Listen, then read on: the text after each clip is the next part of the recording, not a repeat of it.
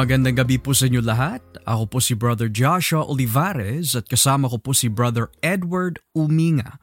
And we would like to welcome you po dito sa The Gospel Podcast, isang programang teologikal kung saan pinag-uusapan ang mga bagay at ang mga doktrina na nakasentro sa aming Panginoong Hesukristo. Nais po namin batiin ang mga ilang kapatiran po nitong gabi, ang mga kapatiran sa Christ-Centered Worship Church dito po sa Winnipeg, Manitoba. And we just want to hear and hope that you guys are doing well, mga kapatid. At nawa po sa iyong pakikinig at pakikinig sa mga doktrina, paksa na aming tinatalakay tuwing linggo. Nawa po ito po ay nakakatulong sa iyong pagkaintindi tungkol sa magandang balita at sa iyong paglago bilang mga Kristiyano. Alam mo ba yaw, there's actually a pastor from the Philippines, if I'm not mistaken, na ang pangalan is Pastor Joshua Sangalan. So he was asking and requesting for a shout out for him and the Sangalang family at nais po namin batiin si Pastor Josh at ang kanyang pamilya, the Sangalang family. Magandang gabi po sa inyo kapatid at naway itong podcast ay nakakatulong po sa inyo at pagpalain po kayo ng Diyos. And another good news for those who are not aware, dumating na ang baby ni Sister Christine at pati na rin ni Bayaw. So talagang Bayaw, ano masasabi mo as a father now? How's the daddy life? It's been a blessing, bro. It's been not just, you know, joy and happiness, pero challenges then, which I praise God for, kasi nga it's another avenue of His grace that sanctifies me. Exactly. Na turuan akong maging mas maingat, mas we can say more patient. Mm. Right. Sobrang liit na gano'n, napakalakas umiyak, pero buti na lang ang cute ng mga baby talaga. Ano eh, dami nila power, eh, no? Marami sila kapangyarihan eh. Pero just as a wise man once says, iba talaga ang buhay ng isang ama. Joke lang po. Alam mo ba yaw eh, yung totoo talagang kasabihan na yan eh, ang buhay talaga ng isang ama ay hindi madali. Hindi pa nga nag-iisang taon yung anak ko eh. Tsaka ilang araw pa lang. Kung makapagsalita, akala mo, veterano na eh. No, no but my wife and I are truly blessed. And salamat po sa lahat ng nanalangin for us. Babies are healthy and well. So, praise God. And matter of fact, sa mga kapatid po namin na nakikinig nitong gabi, the truth is, bago dumating si Bayo po dito to record with me, nagpalit muna po siya ng diaper for his own baby. In other words, he changed his baby's diaper. So, you know, that's another thing to be thankful for. Parte yun ng sanctification bilang mga ama. Right? So, praise God for that. Furthermore, nais din po namin batiin ang mga ilang kapatiran na madalas na nakikinig sa aming podcast. Unang-una, si Brother Joel Ampil. Binabati po namin si Brother Joel Ampil. At pati na rin po, ayan, sila Mama Tess, Laura, binabati po namin kayo. Binabati din po namin sila Nanay Leonila. We would like to greet as well lahat na mga kapatiran po namin na babae at pati na rin mga lalaki dyan po sa Christ-Centered Worship Church. And Baya, we don't want to forget as well, may mga kapatid tayo na ikakasal very, very soon. Nice po namin batiin si kapatid na Loverboy na kung tawagin eh, si Brother Alson Mira at si kapatid na Sheena. And naway sa iyong pakikinig eh, lalong kayo dumago sa iyong pagmamahal sa Diyos, unang-una, at pati na rin sa bawat isa. Ikaw ba Bayo, may gusto ka ba sabihin tungkol sa ating mga kapatid na malapit na ikasal? I'm just excited for them. I know they're busy with their preparations right now, pero having gone through it last year, it's gonna go by quickly. Yeah. Enjoy every moment, and I'm sure they can't wait for that day. A blessing talaga pag no? Pag dumating na yung kaloob ng pag-aasawa. So then, having that said this, mga kapatid, let's get started na sa ating pag-aaral at a very important na topic kasi for quite some time Baya, we've been dealing with the gospel and the doctrine of election na kung tawagin ang magandang balita at ang doktrina ng mga itinalaga o yung doktrina ng mga pinili ng Diyos.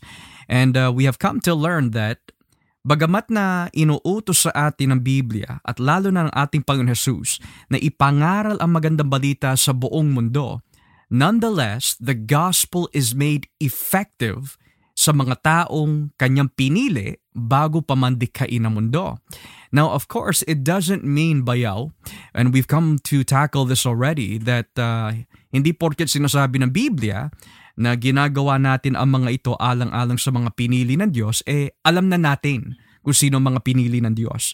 Kasi malinaw mga kapatid na ayon po sa sinaturo po ng Biblia, ang Diyos lamang ang nakakaalam kung sino ang kanyang pinili. Because common sense tells us, according to Scripture, na siya yung pumili, therefore siya lang ang nakakaalam. Pero ang trabaho lang po natin bilang mga Kristiyano ay ipalaganap lamang ang salita ng Diyos. Kumbaga si Pablo ang nagtatanim, si Apollos ang nagdidilig, pero ang Diyos ang siyang nagpapatubo. So because the gospel is to be preached and we do not know kung sino mga pinili ng Diyos, it is only those who are chosen by God ang siyang tatanggap ng magandang balita. So then, ang aming tatalakayin itong gabi is somewhat controversial.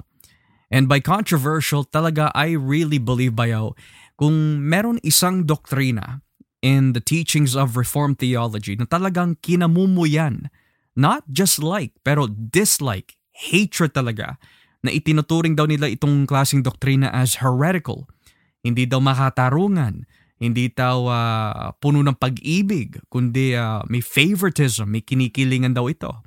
It is the doctrine of limited atonement, or kung tawagin po sa Tagalog, limitadong pagbabayad sala. The doctrine of limited atonement. Now, bayaw, if you can care to explain to our listeners, when we talk about the doctrine of definite atonement, limited atonement, ano ang itinuturo ng ganitong klaseng doktrina? Before I explain that, the terminologies when it comes to yung doktrina ng limitadong atonement. I just want to quickly mention how we were recalling mga napag-uusapan natin regarding election and predestination. Yes. Even yung doktrina na yun and again, we mentioned before, controversial kasi nga pinapailil ng tao is yung emosyon. Exactly, right? Yeah. Whenever ang naisali na sa Biblia at ipinahayag ang sovereignty ng ating Panginoon na it is Him who has the ultimate freedom to do whatever He wants. And there's no darkness found in Him at all. Therefore, lahat ng gagawin niya sa pagtatalaga, pagpili, pagligtas ay mabuti at makatarungan dahil that's His nature, right? Having said that, hindi natin pwedeng i-separate talaga yung pagpili ng Diyos, pagtatalaga ng Diyos dito sa pag-uusapan nating doktrina na limited atonement. Now, tong limited atonement, we can define this as yun raw pagkamatay ni Kristo, pagkapako ni Kristo, pagkamatay niya. At itong atonement raw ay is specifically at saka intended lamang para sa mga pinili at or tinalagaan ng Diyos para sa kaligtasan. Right. Which is why sometimes ito ay tinawag na definite atonement. Dahil ang nagiging emphasis talaga is yung nabanggit mo kanina, the effectiveness nung atonement ni Kristo. So that's pretty much a quick summary or definition of it. All right, so thank you for that, bayaw. So narinig niyo po mga kapatid that ang paksa na aming nais na pag-usapan at talakayin nitong gabi is yung doktrina tungkol sa limitadong pagbabayad sala. Na sa madaling salita, para kanino po ba namatay si Kristo? Namatay po ba siya pangkalahatan, which would involve every single human being that has ever lived? Or namatay po ba siya para lang sa mga pinili ng Diyos? So yan ang ating tatalakayin itong gabi. And for those who are listening na nag-iisip na agad, naku parang hindi ko yata gusto itong klaseng paksa kasi nga parang hindi yan ang napag-aralan ko noon ako'y lumalaki bilang Kristiyano. Hindi yata yan ang nabasa ko sa Biblia. Pero alam niyo po mga kapatid, wag ho natin isara ang ating mga tenga. Kasi ang katotohanan po ay ito. Kung naiso natin dumago sa pananampalataya, the only way we can do that is to desire the truth of God.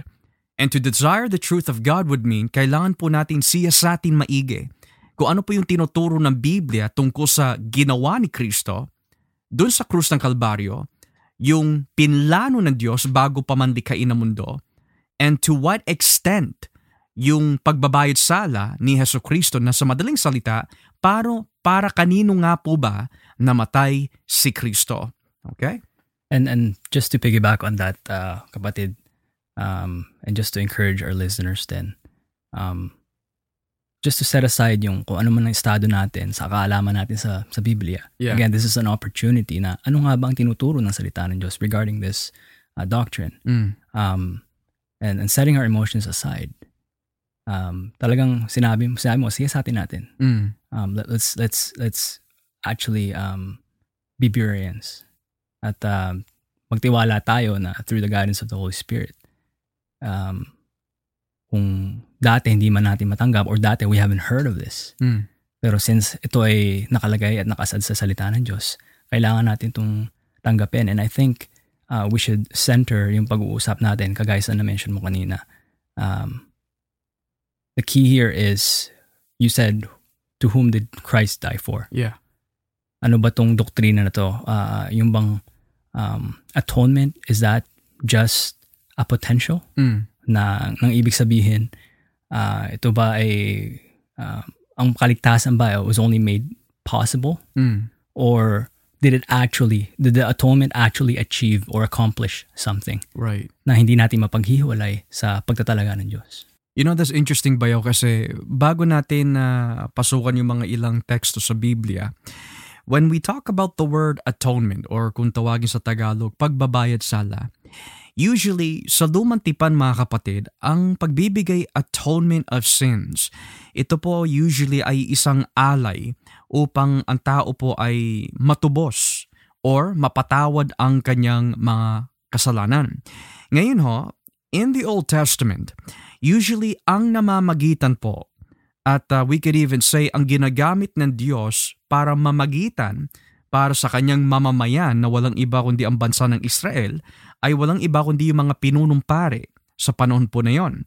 Makikita niyo po yan sa Exodus, Leviticus, in the law of God, napakalinaw that yung mga pinunumpare, lalo na from the tribe of Levi, ang ginagamit po ng Diyos bilang instrumento na maging mga tagapamagitan sa loob po ng tabernakulo o templo upang mamagitan at magtubos ng kasalanan through means of sacrifices tulad po ng kordero, tulad po ng mga baka, tulad po ng mga kambing, etc., etc. Ngayon, when we read the Old Testament, nakikita talaga natin that hindi namamagitan ang mga pinunumpare para kanino lang. Very specific po ng mga grupo ang kanilang intercession.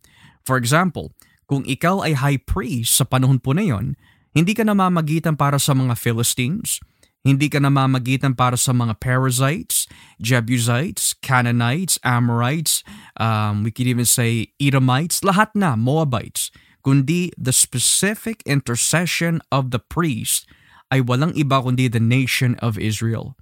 Ngayon, pagpasok po natin sa Bagong Tipan, we see that Jesus Christ, ayon po sa aklat ng Hebreo, He is the great high priest. Kumbaga siya yung pinakamataas, pinakapunong pare sa lahat ng mga pare that has ever existed. Ngayon, if we take those biblical theological principles tungkol po sa katangian at yung role of fulfillment na ginanap ng ating Panginoon Jesucristo, at may apply po natin yan sa ating doktrina na pag-aaralan nitong gabi, makikita ho natin that si Kristo bilang high priest, si Kristo bilang tupa ng Diyos ay nakasentro lamang for a specific group of people.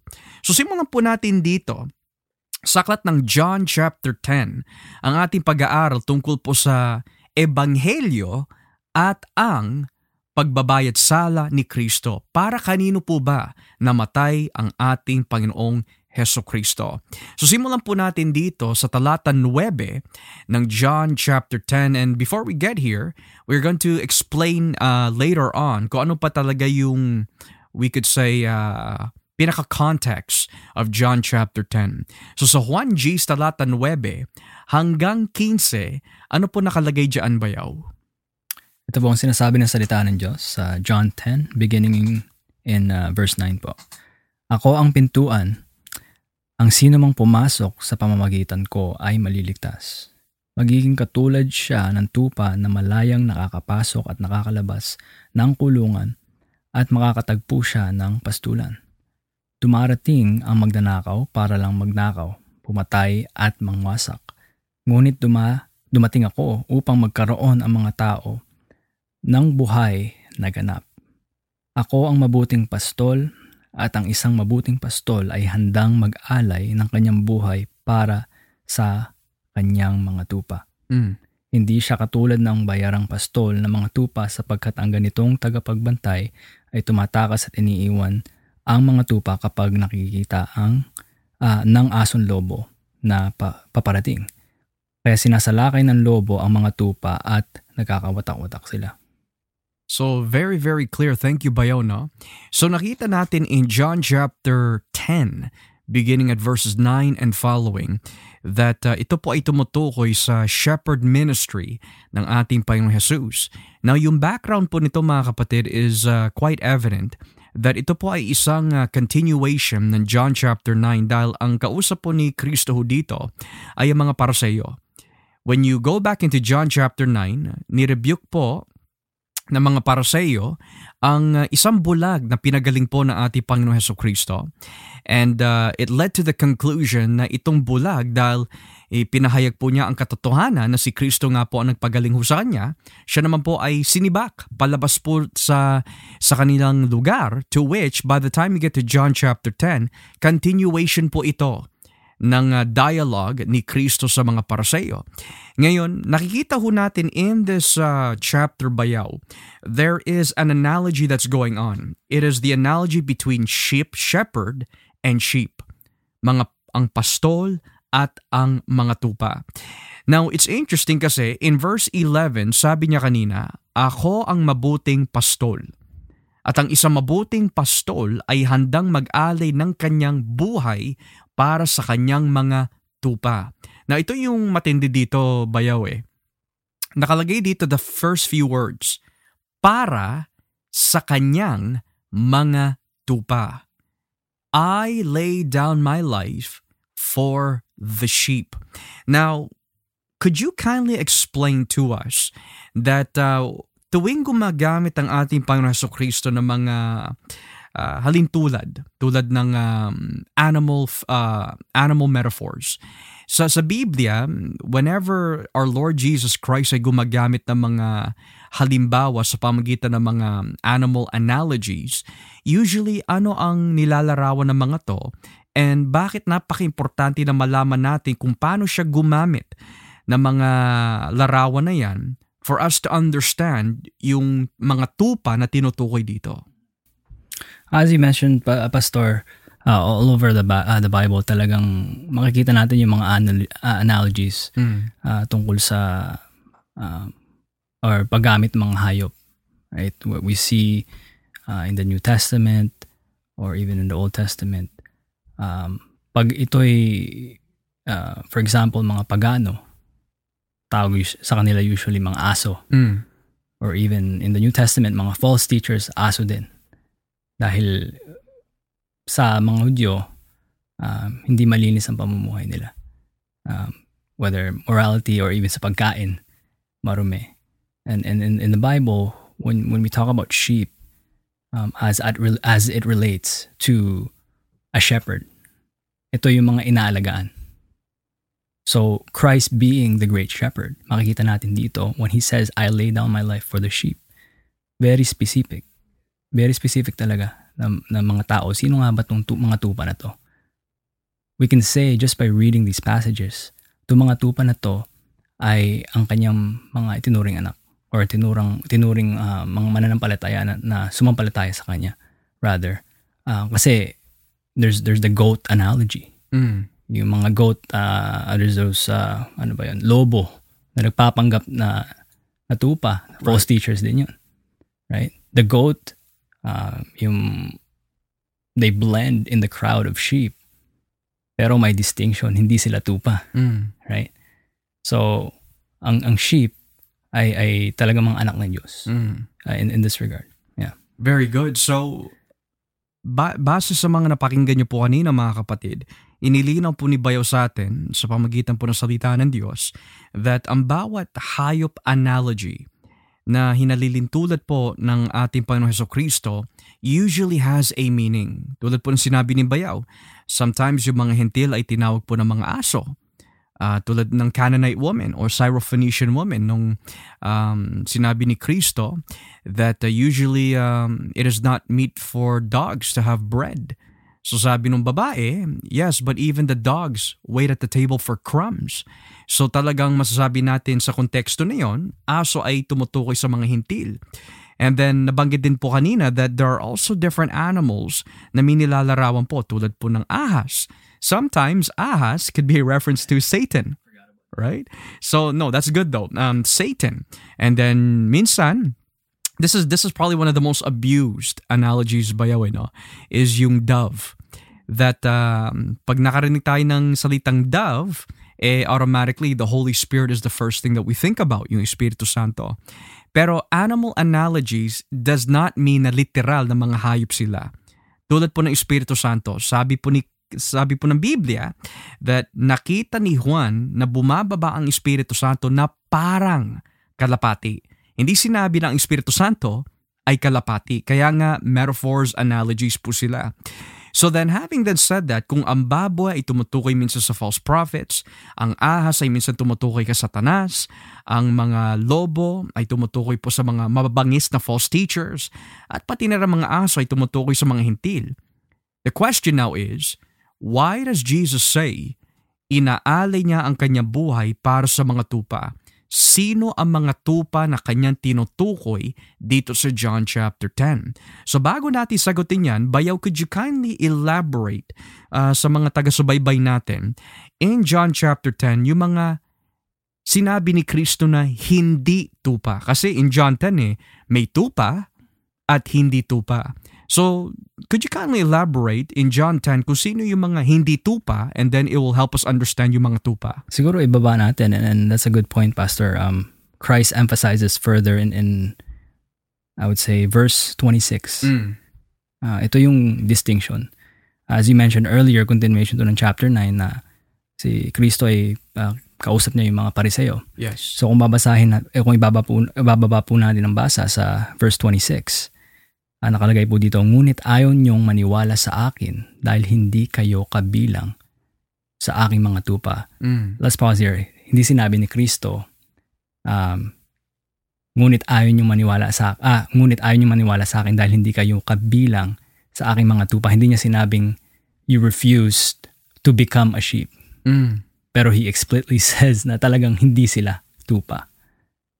Verse 27, nakikinig sa akin ang aking mga tupa. Kilala ko sila at sumusunod sila sa akin. Binibigyan ko sila ng buhay na walang hanggan at kailanman ay hindi sila mapapahamak. Walang makakaagaw sa kanila sa aking kamay. Like, it's very specific . Sinabihan niya agad yung mga Pariseo. The reason na hindi sila naniniwala is because they weren't sheep to begin with. So dun makikita yung distinction. Sheep ay mga sumampalataya, yung mga hindi nakikinig, dahil hindi sila tupa to begin with. Hindi sila tinalaga para sa kaligtasan. So it's very good. So nakikita natin mga kapatid, no? In verse 26 ng John 10, ang sabi ng Biblia, hindi kayo naniniwala sa akin. So ang ibig sabihin pala in John chapter 10, pag hindi ka kabilang sa mga tupa ni Kristo, ang ibig pala ho sabihin yan is that hindi ka naniniwala kay Kristo.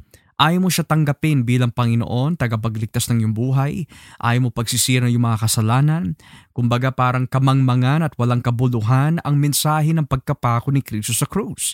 So yung mga itinuturing po ni Jesus dito na hindi tupa ng Diyos ay yung mga taong hindi naniniwala sa kanyang mensahe. Pangalawa, pagdating po sa talatang 27, inilinaw din ng ating Panginoon kung sino yung mga itinuturing niya mga tupa. At sino ho sila? Nakikinig sa akin ang aking mga tupa. Kilala ko sila at sumusunod sila sa akin. Na sa madaling salita, kilala ng Diyos kung sino ang mga tupa ng Diyos. And bakit ganon? Because when you read and study the book of John, this goes back bayaw dun sa ating pinag-aaralan last time that ang lahat ng pinili ng Diyos ay ibibigay kay Kristo. So the reason why alam ni Kristo kung sino yung mga kanyang tupa o tupa ng Diyos kasi sila din yung mga pinili ng Diyos na inilapit sa Kanya. Diba nga sa John 6:37 mga kapatid hanggang 45, lahat ng ibinibigay sa akin ng Ama ay sasampalataya sa akin.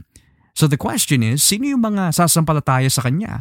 Sabi sa talatang 27 ng John 10, nakikinig sa akin ang aking mga tupa, kilala ko sila, bakit ho? Dahil sila'y ipinalapit ang Ama kay Kristo at sumusunod sila sa akin.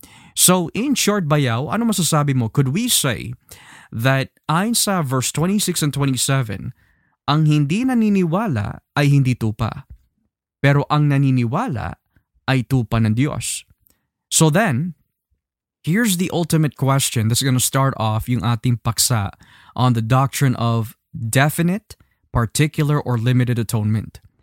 Sinabi ng 2 beses sa John 10, una in verse 11, pangalawa in verse 14 and 15, that iniaalay lamang ni Kristo or ibinibigay lamang ni Kristo ang kanyang buhay para sa mga tupa. Hindi nabanggit dito bayaw, ibinibigay niya ang kanyang buhay sa mga aso, mga kambing, mga ahas, mga baboy, kundi mga tupa. So, what does that lead us into its logical conclusion? Well, kung babasahin talaga natin ang konteksto talaga nito and kung himay-himay natin, as you mentioned, Pastor, very specific talaga yung sinabi ni Kristo na inaalay ko ang aking buhay para sa kanila, referring to the sheep, ang mga tupa. So, hindi natin sasabihin pangkalahatan yung kanyang pag-alay ng kanyang buhay. Kasi siya nanggaling na to mismo sa ating Panginoon Siya na mismo nagsabi na inaalay niya ang kanyang buhay para lamang sa mga tupa, hindi sa pangkaharatan. So, that being said, biblically and logically speaking, we can conclude na sa ating mga pinag-aralan na ang Diyos ang pumipili. Siya, ang Diyos ang nagpapalapit, nagpapatanggap.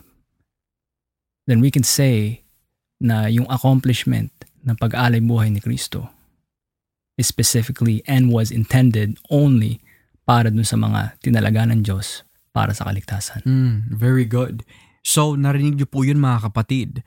Dahil kung naniniwala tayo na ang doktrina ng pagpili ng Diyos ay nakasaad po sa Biblia, it can only lead to the conclusion na kung sino man ang kanyang pinili, para din sa kanila ang pagbabayad sala ni Kristo. Nang ibig sabihin, because God has chosen a people to be in a saving relationship with Him, then this only means that Jesus only died for them. Kasi napakalino na sinasabi ng Biblia, I give my life for the sheep. Yung ibig sabihin ng I give my life bayaw that's not referring lang to service.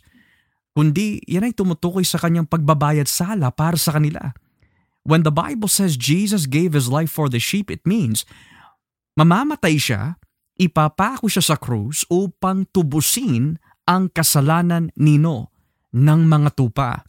At sino yung mga tupa? Sabi ng Biblia sa talatang 27 ng John 10, My sheep hear my voice. I know them and they follow me. Now, there might be some bayaw that are probably they're gonna be shocked at this, pero I hope na hindi nila maikakaila yung nakasaad dito kasi hindi si Pablo nagsasalita dito, hindi si Pedro, hindi si Santiago, hindi si Jude, kundi si Kristo mismo. Si Kristo mismo ang nagsasabi, I give my life for the sheep. Now, there will be some emotionally that would react to this and say, well, Brother Josh, Brother Ed, parang hindi ko yata ma-reconcile kasi, okay, tinatanggap ko yung sinasabi ng John 10 na inaalay ni Kristo ang kanyang buhay para sa mga tupa, pero what do we do with John 3:16? Kasi nakalagay din sa Book of John, meron tayong John 10, namatay siya para sa mga tupa, pero meron din tayo John 3:16 na for God so loved the world.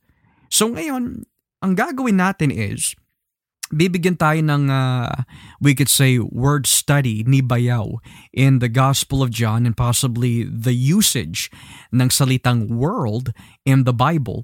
Kasi tuwing ginagamit po ni John yung salitang the world or sa wikang Griego, cosmos, does this always mean na ito'y laging tumutukoy sa mga tao, people, persons, everyone throughout human history that's ever lived? So, could you kindly elaborate and clarify for us that nung sinabi ni John sa John 3:16, for God so loved the world, ang salitang world ba doon ay laging tumutukoy sa lahat ng tao that has ever lived? Mm-hmm. Well, I think the way to do it is to view yung kabuuan ng aklat ng Juan. Mm. Hindi sa isang beses lang na ginamit ni John. Right. And just a fun fact po, I was reading in one of the books that I was reading regarding definite atonement. Sa New Testament daw po, 186 times ginamit yung word na the world. Pero out of those 186, 105 ay nasa Johannine literature. Now, pag sinabi pong Johannine literature, ito po ay any aklat na isinulat ni Apostol John, whether it's the Book of John, First, Second, and Third John in the Book of Revelation. Right. Now, what's interesting is you mentioned John 3:16. Mm. For God so loved the world, He gave His only begotten Son, that whoever believes in Him shall not perish but have everlasting life. Not mamaya na tayo dun sa whoever, pero dito muna tayo sa world. Matter of fact, madali na yung whoever. Yeah, madali na yung whoever. Mm. Pero establish muna natin to. Ano ba tong world na to? Kasi as we know, just on its own, madaling isipin world at talagang buong mundo. Right, yeah. Pero what was John's intention in using the word world, lalo na in a first century Jewish context, right? Kasi sa chapter 1 pa lang eh. Sabi niya that Jesus is the true light who comes into the world. Right? Ito ba'y earth or ito ba'y talagang kabuuan? Or does this specify ang kabuuan ng redemptive plan ng Diyos na ito ba'y panghudyo lamang or ito ba'y para sa mga hintil din? Which is, we can say, consistent sa writing ni John. Dahil for example, sa John chapter 1, in light of what we said sa verse natin earlier sa John 3:16, basahin natin sa John 1. Sa Juan 1. Mm-hmm. Okay. Starting at verse 9. Verse 9. Ang tunay na ilaw na nagbibigay liwanag sa lahat ng tao ay dumating na sa mundo. Mm. Naparito siya sa mundo. Mm. At kahit na nilikha ang mundo sa pamamagitan niya, hindi siya kinilala ng mundo. Mm. Sinong tinutukoy sa mundo na to? Pumunta siya sa sarili niyang mga kababayan pertaining to the Jews. Pero tinanggihan siya ng karamihan. Pero dito natin makikita eh. Tinanggihan siya of his own people, of his own kind. Pero sa verse 12, ngunit ang lahat ng tumanggap at sumampalataya sa kanya ay binigyan niya ng karapatang maging anak ng Diyos. We can say this is the rest of the world na mga hindi ethnic Jews pero sumampalataya pa rin kay Kristo. Mm. So that's one of the ways we can say, and sa mga konteksto na basa natin, we can say itong pinapertain ni John pag sinabi niyang world, kabuuan in light of the redemptive work of God through Jesus Christ and His atonement. Pagkanyang kapagapako. Very good. So you're saying, Bayaw, just going back to dun sa word statistics, tuwing ginagamit yung salitang mundo or cosmos, you're saying that out of 180 occurrences sa Bagong Tipan, that 100 plus of those ay nagmumula at makikita sa mga liham ni John. Now, it's interesting kasi nakikita natin dito that napaka-importante na sa pag-aaral po ng Biblia, hindi natin dinadala ang ating modern preconceptions or modern presuppositions dun into first century Christianity or first century apostolic ministry. Nang ibig sabihin, pag sinabi natin yung salitang world sa ating modernong henerasyon, the first thing that comes up to our minds is yung buong mundo, as in every single human being. Pero dahil si John in the first century ay isang Hudyo, tuwing ginagamit po nila yung salitang mundo, what did that mean to them? So ipinakita na po ni Bayaw that world here is a reference to those who are not just simply the Jewish kind, kundi bahagi na rin dito ang mga Hentil. So sa John 1, nakikita natin, he went to his own. Sino yung own na tinutukoy doon? The Jewish people. Pero hindi siya tumanggap. Kaya pagdating sa talatang 12 and 13, ngunit ang lahat ng tumanggap, so yung lahat, of course, is a reference now sa mga Hudyo at sa mga Hintil. Sila'y naging mga anak ng Diyos dahil sino po nagbigay ng karapatan? Ang Diyos din. Sa Kanya, nagmula ang karapatan na sila'y maging mga anak ng Diyos. So now that you established John 1, what else could we add here? Well, before I leave John 1, I just want to add into sa mga napag-usapan natin. Sa verse 29, malala po natin, John proclaims Christ is the Lamb of God who takes away the sins of the world. Yes. Pero na-establish na natin na hindi lamang ito sa mga ethnic Jews, pero exactly, sa pangkahalatan ng anumang lahi. Kumbaga, so if we're not careful, we can fall into that the heresy na universalism, na talagang yung ang pagkapunta dito ni Kristo, pagkapako niya sa krus, His atoning work, ay talagang sa buong mundo talaga. Well, if that was the case, di sana walang nahulog sa impyerno.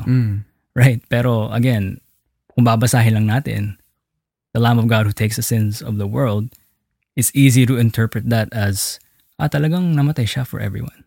Pero we have to be careful. Now, in light of John 3:16, if we survey the context of that, in chapter 3, si Kristo ay kausap niya si Nicodemus, yeah, who John wrote there in verse 1, I believe, na Nicodemus, who is one of the ruler of the Jews. Sa mga Hudyo, there's this thing called particularism, na talagang yung kaligtasan, yung pagkakaroon ng relasyon kay Yahweh ay exclusive para lang sa kanila. Para lang sa kanila, yeah. Not unless you become a proselyte, talaga mag-convert ka to Jew. Magpatuloy lahat ng batas, you're gonna be under the same law as them. Pero what's interesting is from sa beginning ng chapter 3, Christ, who's speaking to this ruler of the Jews, sa verse 16, pagrating natin doon, for God so loved the world, hindi lamang Hudyo. Kasi we have to use the same backdrop that we've already established sa verse sa chapter 1. Exactly, yeah. Na ang kaligtasan ay hindi lamang para sa mga Hudyo, but for the rest of the world. So, for God so loved the world. You know, it's interesting, Bayo, kasi maganda yung nabanggit mo si John the Baptist, kasi he says, behold the Lamb of God. Narito na ang kordero ng Diyos na magtutubos ng kasalanan ng buong mundo. John, also being a Jewish prophet, technically, that was still under the ministry of the Old Testament. And biro mo, if you were a student of the Old Testament sa panahon na yon, ang pananaw mo lamang, as what you mentioned earlier, is that ang kaligtasan ay para lamang sa mga Hudyo. Yun ang pananaw nila eh. Para lang sa kanila, kasi sa kanila ibinigay yung mga kasunduan, sa kanila ibinigay yung katuruan ng tamang paglilingkod sa loob ng templo. Right? Romans 9. Gayunpaman, you have these prophets saying, even Jesus saying, even John saying, no. For God so loved the world. Behold the Lamb of God who came to take away the sins of the world. Hindi sinabi ng mga authors, for God so loved Israel, or the nation at least. Or, behold the Lamb of God who takes away the sins of national Israel. Kasi if that were the case, then talaga masasabi natin limited atonement ethnically. Pero when we say limited atonement, hindi po ito ethnically, mga kapatid. It means namatay si Kristo para sa mundo, pero it does not mean that pag sinabi natin mundo is that every single person that's ever lived, itinubos po ni Kristo ang kanilang mga kasalanan kasi ito ang kailangan din malaman ng ating mga taga-subaybay bayaw eh. Nung namatay si Kristo sa krus, ano ba ang epekto nito? Yun ang importante na malaman eh. Kasi dalawa lang ho yan mga kapatid eh.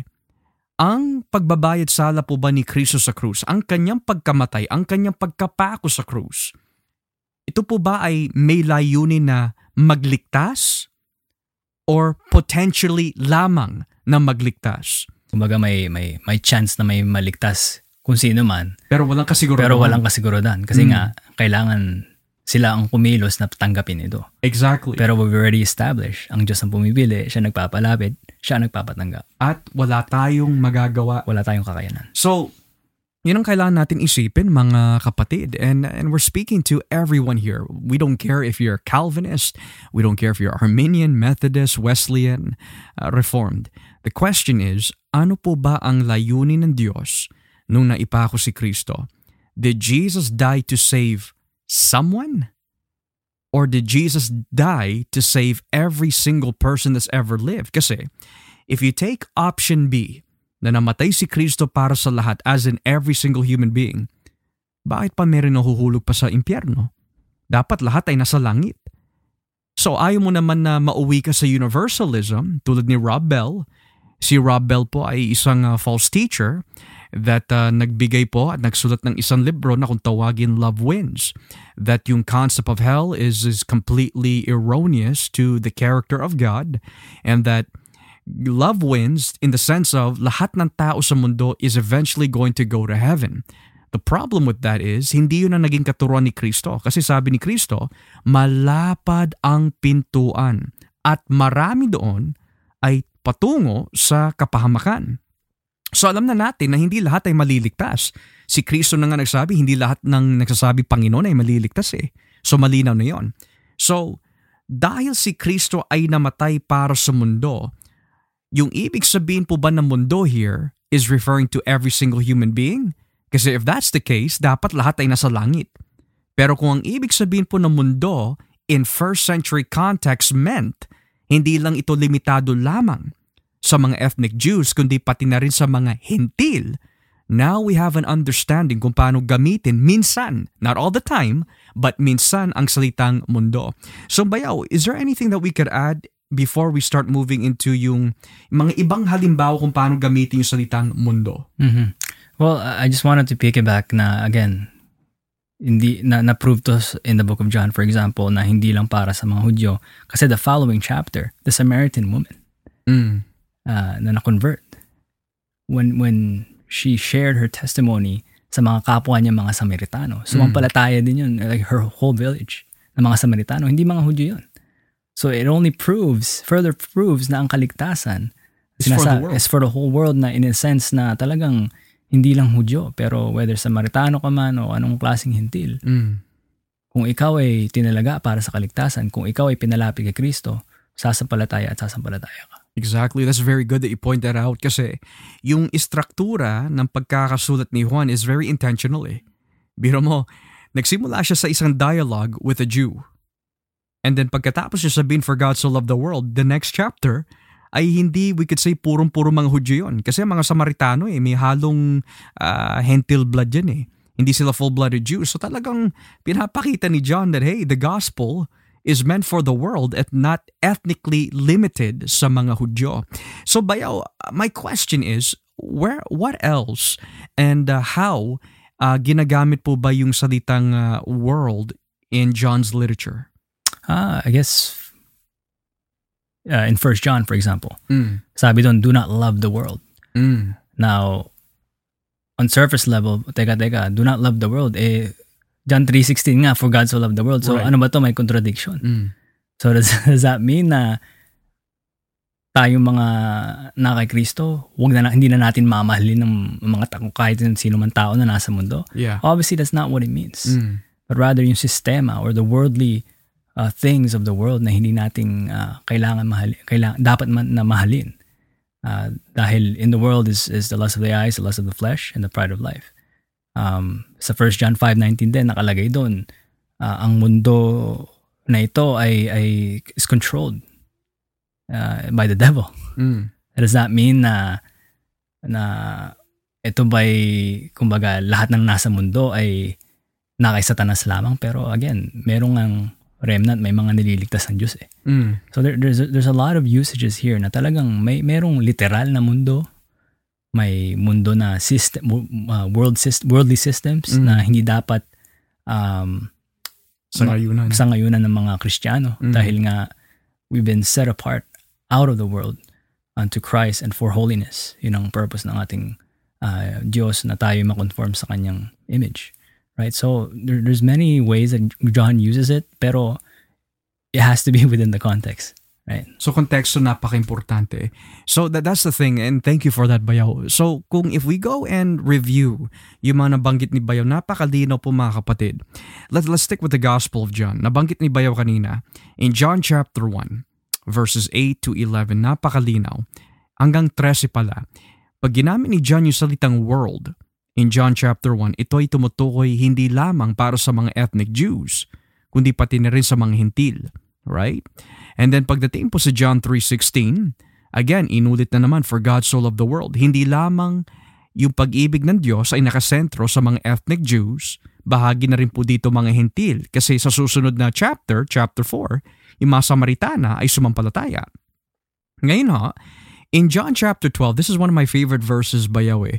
Kasi pag sinabi natin, John 3:16, for God so loved the world, ang salitang world always means every single human being that's ever lived.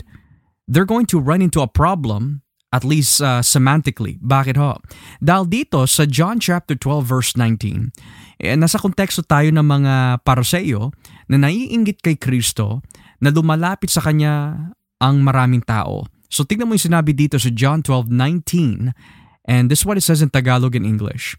Dahil dito, nag-uusap-usap ang mga Pariseo. Tignan ninyo, sumusunod na sa kanya ang lahat ng tao at wala tayong magawa. Sa wikang English, so the Pharisees said to one another, you see that you are gaining nothing. Look, the world has gone after him. Now, Bayaw, here's my question. Kasi sabi dito, tignan mo, ang buong mundo, ang lahat ng tao ay sumusunod kay Kristo. Does this mean then, yung mga Czech, yung mga Russian, yung mga Canadian, mga American, mga Spaniards, yung mga Spanish, yung mga North Africans, South Africans, North Americans, South Americans, yung mga Mexicano, pati na isama na rin natin yung mga iba-ibang klase mga kababayan natin, Ilocano, Kapampangan, mga Bisaya. Yung bang ibig sabihin ni John na lahat sila ay nandun sa panahon ni Kristo na nakita ng mga Pariseo na, uy, sumusunod sa kanya ang lahat ng tao. Yung bang ibig niya sabihin? Well, yun ang ibig sabihin ni Juan. Kung ia-apply natin yung interpretation na pag sinabing world, pangkalahatan ng tao, that means always, every time na ginamit ang lahat ng tao, talagang lahat talaga ng tao. Pero, again, we have to be careful. This is why we don't apply the same interpretation for every single text. Tingnan natin yung konteksto. As I mentioned earlier, itong mga Pariseo na iingit kay Kristo kasi marami na siya nagiging tagasunod. But the mga tao dito or the world that was used here is the general population in that area. Na I believe they were in Jerusalem already in that chapter. Na in that area, ang daming mga talagang lumalapit kay Kristo. Kasi his authority of his preaching, dahil nga na-establish na the first half of the book of John, ang dami niya mga miracles na ginawa. Yeah. Marami tuloy, we can say, sumusunod, sumasambalataya kay Jesus. And obviously, ayaw na ayaw talaga yun ng mga Pariseo. So you're saying, Bayaw, for argument's sake, when John says, for God so loved the world, at kung pinanghawakan natin yung salitang world to always mean, always, na ito'y tumutukoy sa lahat ng tao that's ever lived, then magkakaroon tayo ng problema in our interpretation of John 12:19. Yung ganong klaseng principle.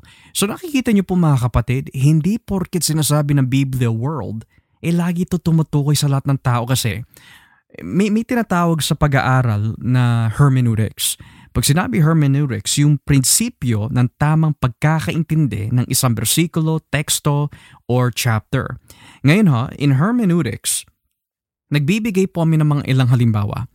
Kapag sinabi natin, for God so loved the world, at nanatili lang po tayo that the word world ay laging tumutukoy sa lahat ng tao that's ever lived, mismo si Bayaw na nagsabi in First John 2:15, magkaaroon po tayo ng problema. Kasi mismo si Juan din, na nagsulat ng John 3:16, siya rin nagsabi sa 1 John 2:15 that do not love the world. So ang ibig sabihin po ba nun wag natin mamahalin yung lahat ng tao that's ever lived. Siyempre magkakaroon po yan ng contradiction to which the Bible does not have. Pero dahil ang Biblia ay never nagkakamali, kundi tayo ay nagkakamali. Sa ating pag-aaral, kailangan ho natin ng tamang method of study. So pinaliwanag na ni Bayaw that when John uses the word world, general population, minsan yung planeta, minsan yung kanyang creation, minsan ito'y tumutukoy sa mga ethnic Jews and ethnic Gentiles, at pati na rin sa isang moralidad na sistema na ayon ng Diyos. Just to go outside the book of John or any Johannine literature for a second. It's funny that you mentioned yung John 12 verse 19. I just want to parallel that sa aklat ni Lucas, chapter 2 verse 1, sa mga time ni Caesar Augustus na nagpatawag siya ng magkaroon ng census. Ang ginamit rin doon, cosmos din that a census be taken of all the inhabited earth. Now, does that mean na everyone from, for example, the Chinese empire, the Chinese dynasties, sila ba'y kasama dun sa census? Obviously not. Kasi nga, historically and contextually, this only pertains to the Roman Empire. Kasi nga, hindi naman jurisdiction ni Caesar Augustus yung other empires . You know, I'm reading the ancient literature dito, Bayoy. Nakalagay, pason ten oikomenen. Now, the word pason means all. Or whole, the whole world. So again, dito, bagamat ito ay nakalagay sa ancient literature, it doesn't necessarily mean lagi ito'y tumutukoy sa lahat ng tao that's ever lived. And that's a very good point na biro mo mga kapatid. Kung si John mismo, he's not, we could say, always putting a period sa salitang mundo to always mean lahat ng tao. Ganoon din ang mga ibang may akda ng bagong tipan sa Biblia. Luke chapter 2 is a very, very good example that lahat ng tao or the whole world na tinutukoy doon is a general population sa kanilang panahon po na yun. And just to give us some background for our viewers, when you study the Gospel of Luke, especially its background, usually tuwing ginagamit po ng mga gospel writers or even the New Testament authors ang salitang whole world, usually that's also a reference to Rome. To Rome. Kasi the whole world to them was not only limited to Jerusalem or to the nation of Israel, bahagi na rin dito ang Roman Empire and all the Gentile nations. So nonetheless, ano pa yung mga masasabi natin na Bayaw na talagang hindi natin maikakaila hermeneutically that pag ginamit natin yung salitang world, and we always say that it is referring lagi sa mga tao, magkakaroon tayo ng problema. Oh, and just to add this as well, sinabi ni Kristo sa Mark 8, what shall it profit a man if he gain the whole world and lose his own soul? Yeah. Could you explain that? Yeah, does that mean na ang magiging... Pag naangkin na ng isang tao ang buong mundo, lahat na ng bahay, lahat na ng kotse, lahat na ng bansa, siya ang hari. Does that mean na, sinabi, what profit does a man have if he shall gain the whole world? Na lahat na lang ng possession sa kanya? Of course, that's not what it means. That's just the, generally speaking, yung mga bagay na nasa mundo na nais niya abutin ng mga, dahil nga sa ating nature na makasalanan at yun ang nais ng laman natin . The fame, the fortune, aanhin mo yun kung ang kaluluwa mo naman ay mapapahama. Exactly. And the thing is as well, Bayaw, when Jesus says Marcos 8, 35 hanggang 36, that anong mapapakinabangan ng isang tao kung ipapalit niya ang kanyang kaluluwa para sa buong mundo. Now, you mentioned, yun po ba ay tumutukoy sa mga tao? Kasi if we again view that John 3:16, world there always means every single human being that's ever lived, then yung sinabi ni Jesus that, what shall it profit a man? Ito ang magiging kinalabasan nun. What shall it profit a man if he gains every single human being that's ever lived and lose his own soul? Clearly, that is not what it means, mga kapatid.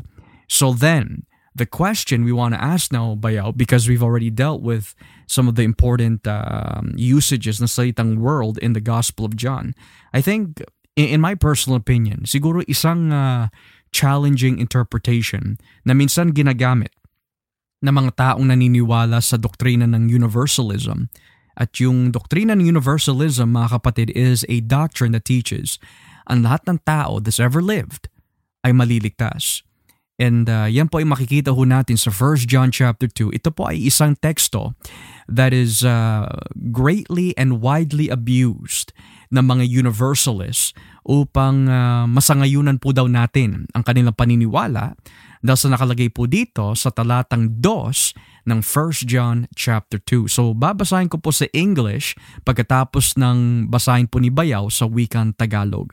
So unang Juan 2 talatang 2. Siya ang binigay na handog para sa kapatawaran ng ating mga kasalanan at hindi lang ng mga kasalanan natin kundi pati na rin ng kasalanan ng buong mundo. Mabigat yung Bayaw. And He Himself is the propitiation for our sins, and not for ours only, but also for those of the whole world. Now, hindi natin maikakailayan. Hindi natin pwede itwest, hindi natin pwede ibura, hindi natin pwede itago. Nakasaad dyan, like an iron pen, yung salitang whole world, buong mundo. Now here's the question. Dahil alam na natin, naka-establish na sa katuruan ni Kristo, sa katuruan ni John the Baptist, sa katuruan ni John, and even Luke, yung paggamit ng salitang buong mundo. What could this mean when John says sa unang Juan 2:2 na siya ang pagbabayad sala para sa ating mga kasalanan, so that's group 1, at hindi lang para sa atin, kundi pati na rin sa buong mundo. Anong ibig sabihin ng Bayaw? Again, we have to use the backdrop na na-establish na natin. Kasi chapter 1 pa lang ng the book of John, na obviously si Juan din na nagsulat nitong First John. Pero sa John, again, yung sinabi niya, ito na yung kordero ng Diyos who has come to take away the sins of the whole world. We already established na ang ibig sabihin nito ay hindi lamang ito para sa mga Hudyo, pero sa pangkahalata ng mga lahi. Right? So, if we use that same principle here in 1 John 2 verse 2, we can say na nakausap niya dito na tinawag niya mga anak, isinusulat ko sa inyo ang mga bagay na ito upang hindi kayo magkasala. Ito yung mga Kristiyano na mga Hudyo. Now, kung babasahin natin ulit yung verse 2, siya ang binigay na handog para sa kapatawaran ng ating mga kasalanan pertaining to the Jewish Christians. At hindi lang ng mga kasalanan natin, kundi pati na rin ng kasalanan ng buong mundo, which pertains sa mga hintil naman. So you're saying that the buong mundo there is a reference again, tulad ng paggamit ni John in his other writings, na hindi lang ito tumutukoy sa kanila, ours only, sa mga Hudyo, pati na rin sa buong mundo, meaning mga hintil. Now, bakit po ganun dapat ang ating maging pananaw, mga kapatid? Now, here's the reason why. I think one of the reasons, mga kapatid and Bayaw, that a lot of people ay hindi sumasang-ayon sa doktrina ng limitadong pagbabayad sala is because I truly believe, Bayaw, many of them do not really understand yung definition ng limitadong pagbabayad sala. So, ilinaw natin. Unang-una, naniniwala po tayo na si Kristo po ay namatay para sa mundo. Pero anong ibig sabihin po natin when we say namatay po siya para sa mundo? It means, hindi lamang po siya namatay para sa mga hintil, kundi pati na rin sa mga Hudyo. Hindi rin po siya namatay para lang sa mga Hudyo, pati na rin sa mga hintil. Hindi po siya namatay lang para sa mga lalaki, pati na rin sa mga babae. Hindi po siya namatay lamang para sa mga bata, pati na rin sa mga matatanda. So in other words, He didn't die for a specific race or specific age, kundi namatay po siya both for Jews and for Gentiles, male and female. Okay? That's very clear in the Bible. Gayunpaman, we also see in the Bible, hindi lahat ay ligtas. So, tinatanggap din natin na hindi lahat ng tao that's ever lived ay maliligtas. Bakit ho? Kasi it's clear in the teachings of the Bible. So, here's the ultimate question, bayaw. Kung hindi lahat ay naliligtas, at alam natin ang Diyos ang siyang naghahagi sa mga taong hindi sumasampalataya sa impyerno, at siya rin ang nagdadala sa mga tao sa langit, the question now is, sino ang naglilimit ng kaligtasan para sa tao? It has to be God. Na-mention natin kanina, Pastor, itong redemption ito ay redemptive plan. Talagang pinlano ng Diyos bago pa man likahin ang mundo. At pag-usapan natin yung doktrina ng pagtatalaga o pagpipili ng Diyos, yung talagang walang kakayanan ng mga tao other than through the work of God Himself para palapitin ang mga ito para sumumpalataya kay Kristo. Then we can say talaga itong limited atonement is talagang it was intended lamang sa mga pinili ng Diyos dahil ito ang plano niya eh. Like, before pa namili na siya eh. Yeah. For what purpose? He chose a people, specific people, for Himself and for His purpose out of His sovereign will dahil siya, He's the sovereign. He is the potter, we're merely the clay. Or who are we to complain? Sabi ni Pablo. Right? So again, we have to set our emotions aside at magpasakop tayo sa salita ng Diyos. Yun lang masasabi ko. You know, that's very good kasi, you know what? For the sake of, for our viewers na maaari, alam mo, Brother Ed, Brother Josh, I'm not too convinced. I really believe that John 3:16, tuwing ginagamit yung salitang world, ay laging tumutukoy sa lahat ng tao that's ever lived. Okay, for argument's sake, sasangayunan ka namin. Kaya lang, gagamitin natin yung ganong klaseng logic, pero basahin natin ang John 17:9. Magkakaroon tayo ng problema ho doon. So just for argument's sake, I'm not saying that tama yung ganong klaseng interpretation, pero pagbigyan natin, kung ganon nga ang interpretation that every time ginagamit yung salitang mundo ay tumutukoy lagi to every person that's ever lived, magugulat po tayo sa sinabi ng ating Panginoon Jesucristo sa kanyang panalangin dito sa Juan 17, talata 9. Ano nakalagay dyan bayaw sa John 17 verse 9? Una muna po sa English, nakalagay po dito, I ask on their behalf. This is Christ interceding. I do not ask on behalf of the world, but of those whom you have given me, for they are yours. So again, very specific. Sa Tagalog naman po, idinadalangin ko sila. Hindi ako nananalangin para sa mga taong makamundo, kundi para sa mga taong ibinigay mo sa akin dahil sila ay sa iyo. Wow. So very specific, very, we can say, exclusive. Dahil nga ito ay nakasentro sa plano ng Diyos before the foundation of the world na hindi natin mapaghihiwalay. Siya ang nagtalaga, siya ang namili, siya nagpalapit, siya ang nag-send kay Kristo para mamatay, para sa mga kasalanan. Itong para dito sa mga pinili niya. There was a transaction, there was a purchase. If this was for the whole world, then again, lahat sana ay naligtas. Exactly. Pero dahil tinuturo ng Biblia na hindi lang ang naliligtas,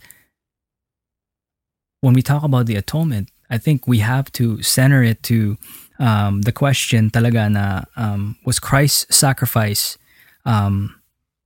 specifically intended to accomplish His plan, which is to save the elect? Or potentially lang na to make it possible lang. Pero again, dito na pumapanos, dito na nagkakaroon yung monergism versus synergism. Yeah. At kung pag-uusapan ng dalawang kampo, what exalts God's sovereignty anymore? What glorifies Him even more? Na siya lang ang gumawa. Na hindi siya nag-rely sa isang putik. Hindi siya nag-rely sa creation, hindi siya nag-rely sa mga makasalanan ng tao na sila base sa kanilang desisyon lamang sila maliligtas. And He made this possible dahil Christ died for them. But pwede nila tanggihan.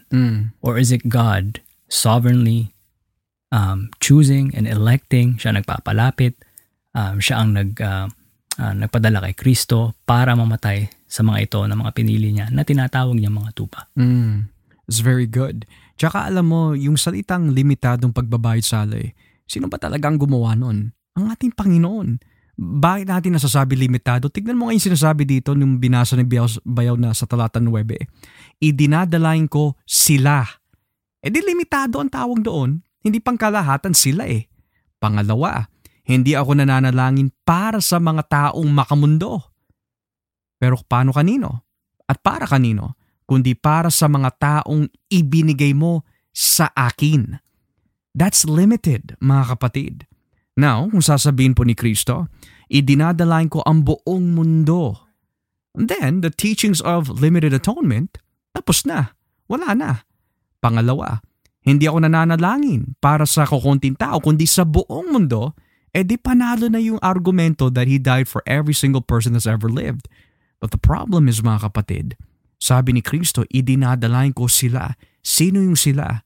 Yung mga taong ibinigay mo sa akin. That's election. That's the doctrine of election. Which means, tulad ng binanggit natin bayo kanina, ano po ba ang trabaho at tungkulin ni Kristo nung siya ay nandito at sa kanyang pag-akyat sa langit?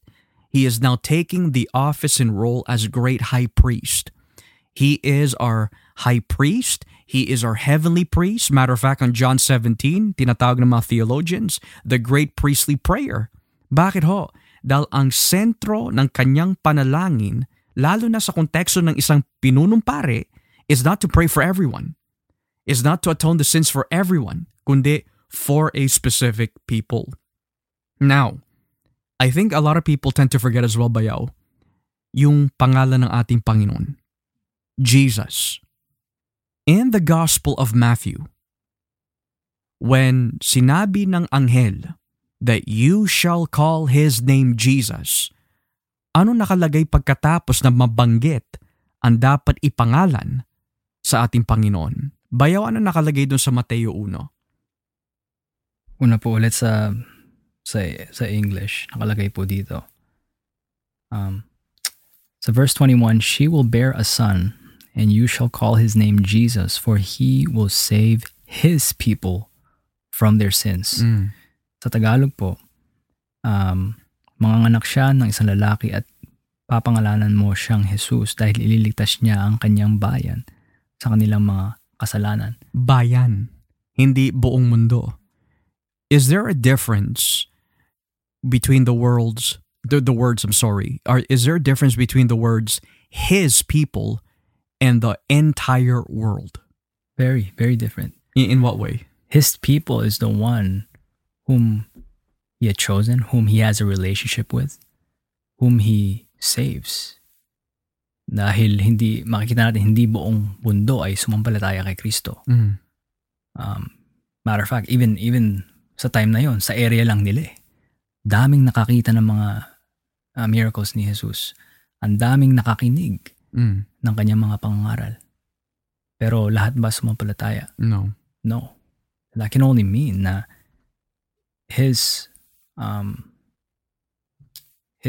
atonement was specifically para lamang sa mga pinili niya. Mga pinili ng Diyos. Yeah. You know, it's interesting kasi nakalagay dyan Bayaw eh. And you shall call his name Jesus, for he shall save his people.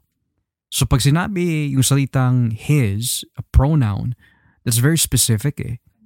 Kanya lang, exclusive. Tulad nito, that's your car, that's his couch, that's his TV. Pag sinabi his, hindi mo pwede sabihin, pangkalahatan yon.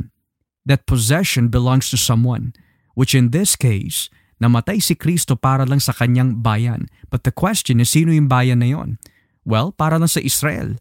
Well, if we say yung bayan ng Israel, we have a problem kasi alam na natin, Jesus did not just die only for ethnic Jews, pati na rin ang mga ethnic na Gentiles. So yung bayan na tinutukoy dito ay walang iba kundi yung mga pinili ng Diyos. And because, it's interesting Bayaw, this is now going to lead us to the book of Isaiah kasi yung quotations dyan sa Matthew 1, it touches upon Isaiah. So we can see from the book of Isaiah na hindi lang yung mga New Testament authors ang may ganyang klaseng pananaw. pati na rin ang propeta Isaiah sa Lumatipan, he even acknowledges na ang pagbabayad sala ni Kristo ay hindi pangkalahatan kundi para lamang sa mga ilan. Now how do we know this? Basahin natin saglit ang Isaiah chapter 53, talatang 11 hanggang 12. Isaiah chapter 53 verses 11 to 12. Babasahin ko po sa wikang Tagalog right after basahin ni Bayaw sa wikang English. Sorry, you said you were going to read it in Tagalog? Or I'll read it. Parang nag-switch. Sorry. I'll read it. My bad. So, verse 11 of Isaiah 53, nakalagay dito. Kapag nakita niya ang bunga ng kanyang paghihirap, this is referring to the father, looking at the slave, the servant, si Christ, matutuwa siya, sinabi ng Panginoon sa pamagitan ng karunungan ng aking matuwid na lingkod, referring to Christ, ay marami, hindi lahat, marami, ang ituturing niyang matuwid. Magdurusa siya para sa kanilang mga kasalanan. Notice this. Magdurusa siya para sa kanilang, hindi pangkalahatan, sa kanilang mga kasalanan. Talatang 12. Dahil dito, pararangalan ko siya katulad ng mga taong tanyag at makapangyarihan dahil ibinigay niya ang buhay niya. Ibinilang siya na isa sa mga makasalanan. Nagdusa siya para sa maraming makasalanan. Hindi sinabi sa lahat ng kasalanan, kundi sa maraming makasalanan. At hiniling pa niya sa Diyos na sila'y, hindi lahat, sila'y patawarin. Sa English po, after he has suffered, he will see the light of life and be satisfied. By his knowledge, my righteous servant will justify many, and he will bear their iniquities. Therefore, I will give him a portion among the great, and he will divide the spoils with the strong, because he poured out his life unto death, and was numbered with the transgressors. For he bore the sin of many, and made intercession for the transgressors. So, sa madaling salita, as we come to a close, Bayawin, we don't want our viewers to close this program with an idea that, you know what, namatay lang si Kristo para lang sa ilan. Kasi Isaiah says, he will justify the many, not the all. He will bear the sins of many, not the all. So, kung ganoon, edi ano pang saysay ng pagpapangaral ng salita ng Diyos? Ano pang saysay ng ebanghelyo kung namatay lang si Kristo para sa ilan? When the Bible teaches that Jesus dies for many, not all, but for many, o yung doktrina na limitadong pagbabayad sala, it doesn't mean kokonti lang yun. Kasi when you read the book of Revelation, napakaraming mga kaluluwa from every tribe, every tongue, every ethnic group, lahat na makikita po sa langit. So in other words, hindi kokonti ang maliligtas, marami din ang maliligtas. Pero I guess one thing that we want to leave up with them, Bayaw, is how does this connect with the gospel? And why should I be happy na limitadong pagbabayad sala lang ang ginawa ng ating Panginoon Jesucristo? Before I answer that, again, we should connect this sa mga napag-usapan na natin na walang obligation ng Panginoon na magligtas. Para, na magligtas anyone. Exactly, yeah. Well, none of us deserve His grace, His salvation. Kaya nga tinawag grace unmerited favor, something we don't earn. Ang Diyos ang nagbibigay freely to sinners who don't deserve it at all. So sino tayo para magreklamo sa Kanya? Wala tayong karapatan. And again, as we mentioned earlier, hindi naman natin alam kung sino talaga ang pinili ng Diyos. Yeah. So huwag tayong mangamba sa tao imposible. Sabi ng mga alagad niya, Panginoon, kung sa ganun sino na lang ang maliligtas. Kung sa tao imposible, pero sa Diyos walang imposible. Again, there's that emotion na, namatay lang si Kristo, hindi sa buong mundo, para sa buong mundo. Paano na yung mga kamag-anak ko? It's the same question again. Namili lang ng iba ang Panginoon. Does that mean yung mga mahal ko sa buhay hindi na pinili? Again, we don't know that. May takdang panahon kung talagang ito itupa ng Diyos para makapasok sa pastulan niya. At he will make sure of that. Dahil No one can thwart the plans of God. Kung ito ay plinano niya before the foundations of the world, hindi siya tao para magsinungaling. Ito ay mangyayari at mangyayari. And in relation to the gospel, we should embrace this doctrine of limited atonement even more. Miro mo, na-establish natin, ako, tayo mga hindi makasalanan, we don't deserve this yet. God sent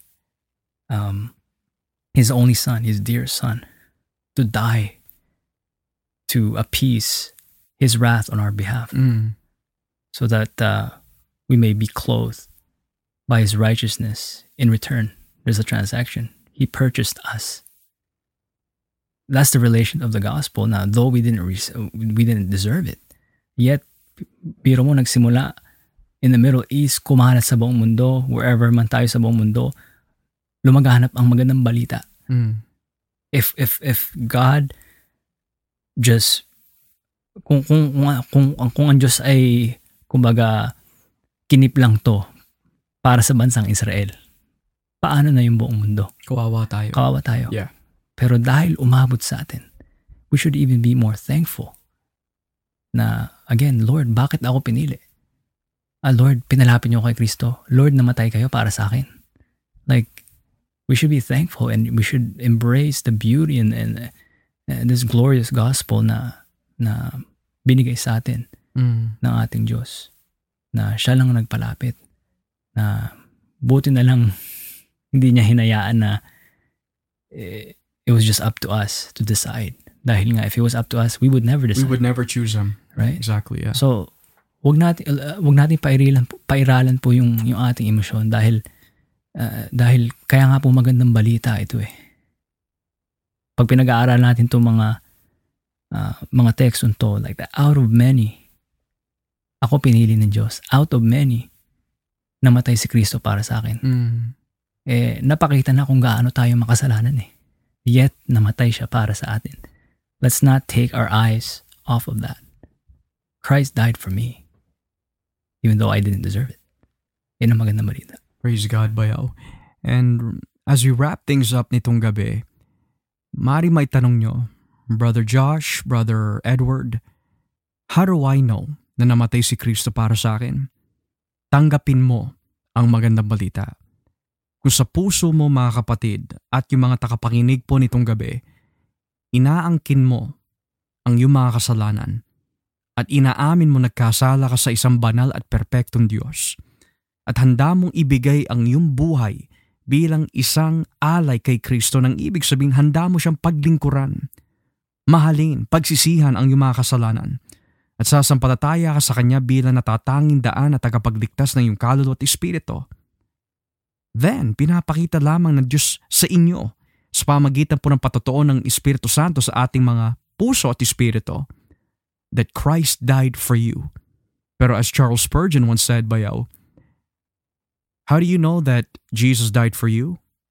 If some were to argue, well, if you reject Christ wholeheartedly, pinapakita mo lang that Jesus did not die for you. Nang ibig sabihin, kung nasa atin ang choice to choose God outside of God's grace, hindi ho natin siya pipiliin. So again, sa mga takapakinig po namin itong gabi, para kanino po ba namatay si Kristo? Para sa mga taong sumampalataya ng tunay at nagsisi sa kanilang mga kasalanan. Ako po si Brother Joshua Olivares at I am with Brother Edward Umina, at kung lolobin po ng Diyos, we will continue part 2 nitong doktrina ng limitadong pagbabayad sala at ang Ebanghelyo. Wag na wag po nating kakalimutan na si Jesus po ay Diyos. And we shall see you next time on the Gospel Podcast. God bless you and bye-bye.